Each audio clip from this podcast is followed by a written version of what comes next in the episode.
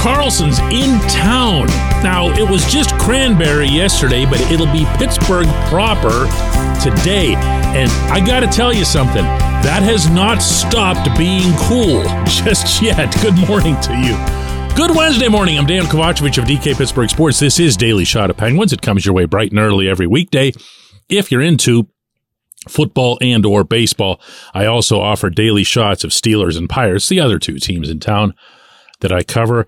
The Karlsson introductory press conference will take place at 2:30 p.m. today inside PPG Paints Arena's media room and it'll be the first chance for Karlsson to speak to the mammoth trade and any trade involving someone of his pedigree is mammoth that brought him here and it'll be the first chance to hear from him his unfiltered thoughts on becoming a member of this organization. The reason I throw in that qualifier is that a couple of weeks ago, Karlsson was interviewed by a Swedish reporter, and the interview was great. I'm not knocking it. It's just that when Karlsson was asked about Pittsburgh being a favorite and, you know, which way he might be leaning, Karlsson very understandably hedged and steered clear of it, even though you could tell the interviewer was onto something. Now, hey, you know, you can just say it like it is because there's no way that this occurred, considering he has a total no trade clause, without not just his consent, but also uh, his enthusiastic approval, possibly his outright selection depending on the perspective or depending on how many teams were there at the end. And I'll say it again, that's cool. It's very, very cool to picture Karlsson in Pittsburgh getting ready to play for the Penguins. He is a performer at that level. He is an acquisition worth getting extra excited about. This is not something that you as a fan will be able to enjoy on any sort of regular basis. You will remember this for years. But then, as with every other acquisition, when the season comes around, it's all going to come down to did he or did he not make the difference in winning slash losing this game? I'm not sitting here questioning the value of Karlsson. I'm not questioning the value of adding him to this group.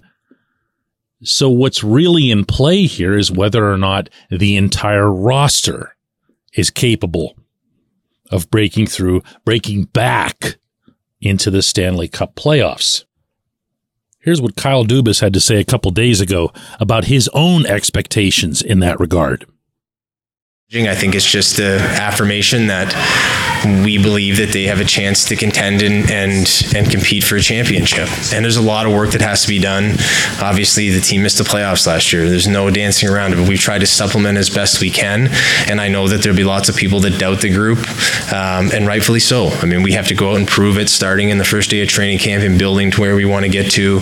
Um, so I think the doubts are fair. I think the criticisms are fair. Uh, we have our belief, and then it's about us to go and execute. And if it, and and uh, that's on me uh, to lead the way and and get the group and, and, the coaching staff and the players what, what I think they they need. So it was a unique opportunity to add a player like Erik, um, where you know obviously we had to part with some some assets, but we gained more flexibility and added him on at the same time. And I think that was the the message is is clear is that you know he's he's still an elite player as he showed last year winning the Norris Trophy. Uh, we have a chance add him. We're going to do it because we believe in the group bit of a longer answer than I usually play on this show, but there's something about the way Dubas talks that I kind of like. He goes in layers, but he's also organized and meticulous, even as he comes across as being genuinely sincere and human. It's a neat thing. So take that for what it was. What you heard there was Dubas not once, but twice sounding I don't know, curiously defiant about the group that he's got. Maybe that's something that's coming from Mike Sullivan because he's spoken in that tone more than once in the past, especially when anyone challenges the concept of the three core guys. But this is different now because it's a different roster. Did you know that eight players are gone from the team that got beat by the Rockford Ice Hogs in April? Did you know that? That's not quite half the roster, but it's close. So there are a lot of new names, a lot of new faces, a lot of new pedigrees, and they're being put into what'll be for some of these guys new positions, meaning with the new team. Are they better than they were to finish last season? Uh, that to me isn't much of a mystery. They've added Erik Karlsson.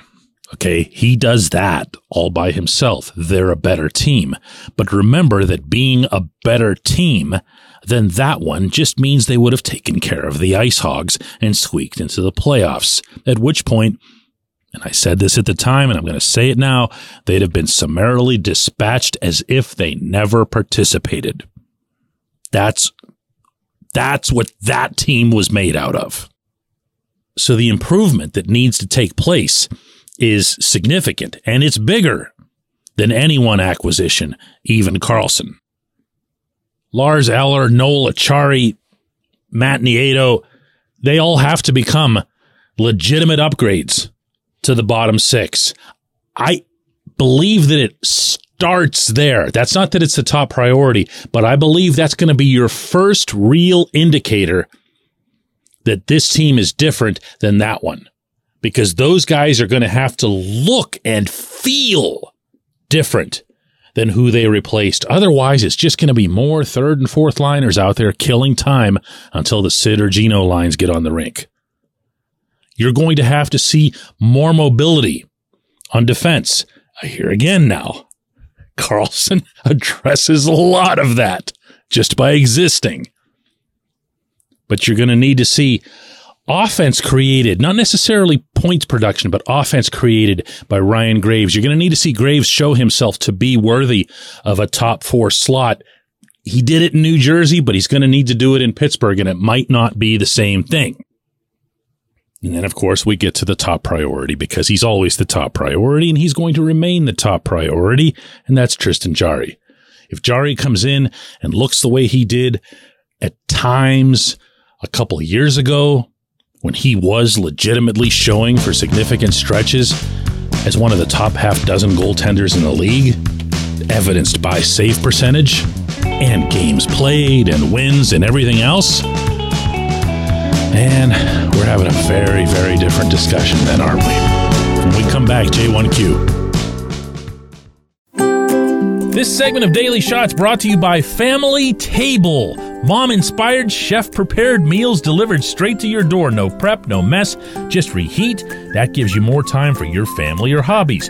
Go to FamilyTablePGH.com. Use the code DK40, that's DK40 for 40% off and free delivery on your first order. Order by noon Thursday for Monday delivery.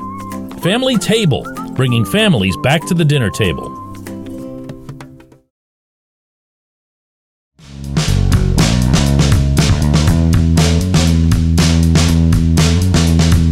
Today's J1Q comes from Daryl in Nova Scotia, who asks Hi DK, I am extremely excited about this trade. It's going to be a lot of fun to watch for sure, but they definitely could use another really defensive minded defenseman in their group. People still talk about how old and slow Hal Gill and Rob Scuderi were, but they forget that both of those guys were on the ice for that last faceoff when Marc Andre Fleury made that save on Nicholas Lidstrom in Detroit. Who could the Penguins target for that role? Or do you think they even have to? Daryl, my answer to this question would vary depending on the decade. That's what I've got for you. I would have said that no team could succeed at the level that that 2009 team did, and of course, countless others, without having that uh, stay at home defenseman, that stand tall, uh, take you out at the blue line guy, clearing the front of the net winning the big battles in the corners, going down to block shots. That was a big Scuds thing. But the game's changed. And the game has changed, I think, to the extent that there isn't a team somewhere that could just, you know, be the renegade and handle everything differently and shock the system. By that, I'm referring to the 2016 Penguins who flew in the face of everybody else being big and strong and tough by just flying around them and generating a zillion shots, taking the hits, but then delivering the offense. This isn't that. The game has turned toward favoring offense, which is great for entertainment. I prefer it this way. But it's not so great for the Brian Dumoulin's of the league. And I'm saying that about even peak Dumo.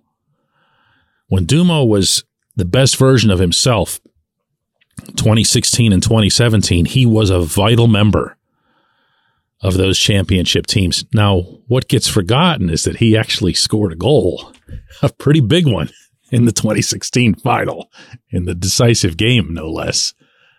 And he, through his skating and through his smarts, and we can forget this now, but through his speed, this is a fast, fast guy, considering his frame, contributed more to the offense than might get noticed. And that was why, in referencing Ryan Graves, as I did near the end of the opening segment today, I mentioned that he can contribute to the offense, though not necessarily from a points production standpoint. What I mean is that he can engage, he can support a rush, he can even lead a rush. He doesn't have to end up with assists out of it. He's got to help you move the puck out of the zone.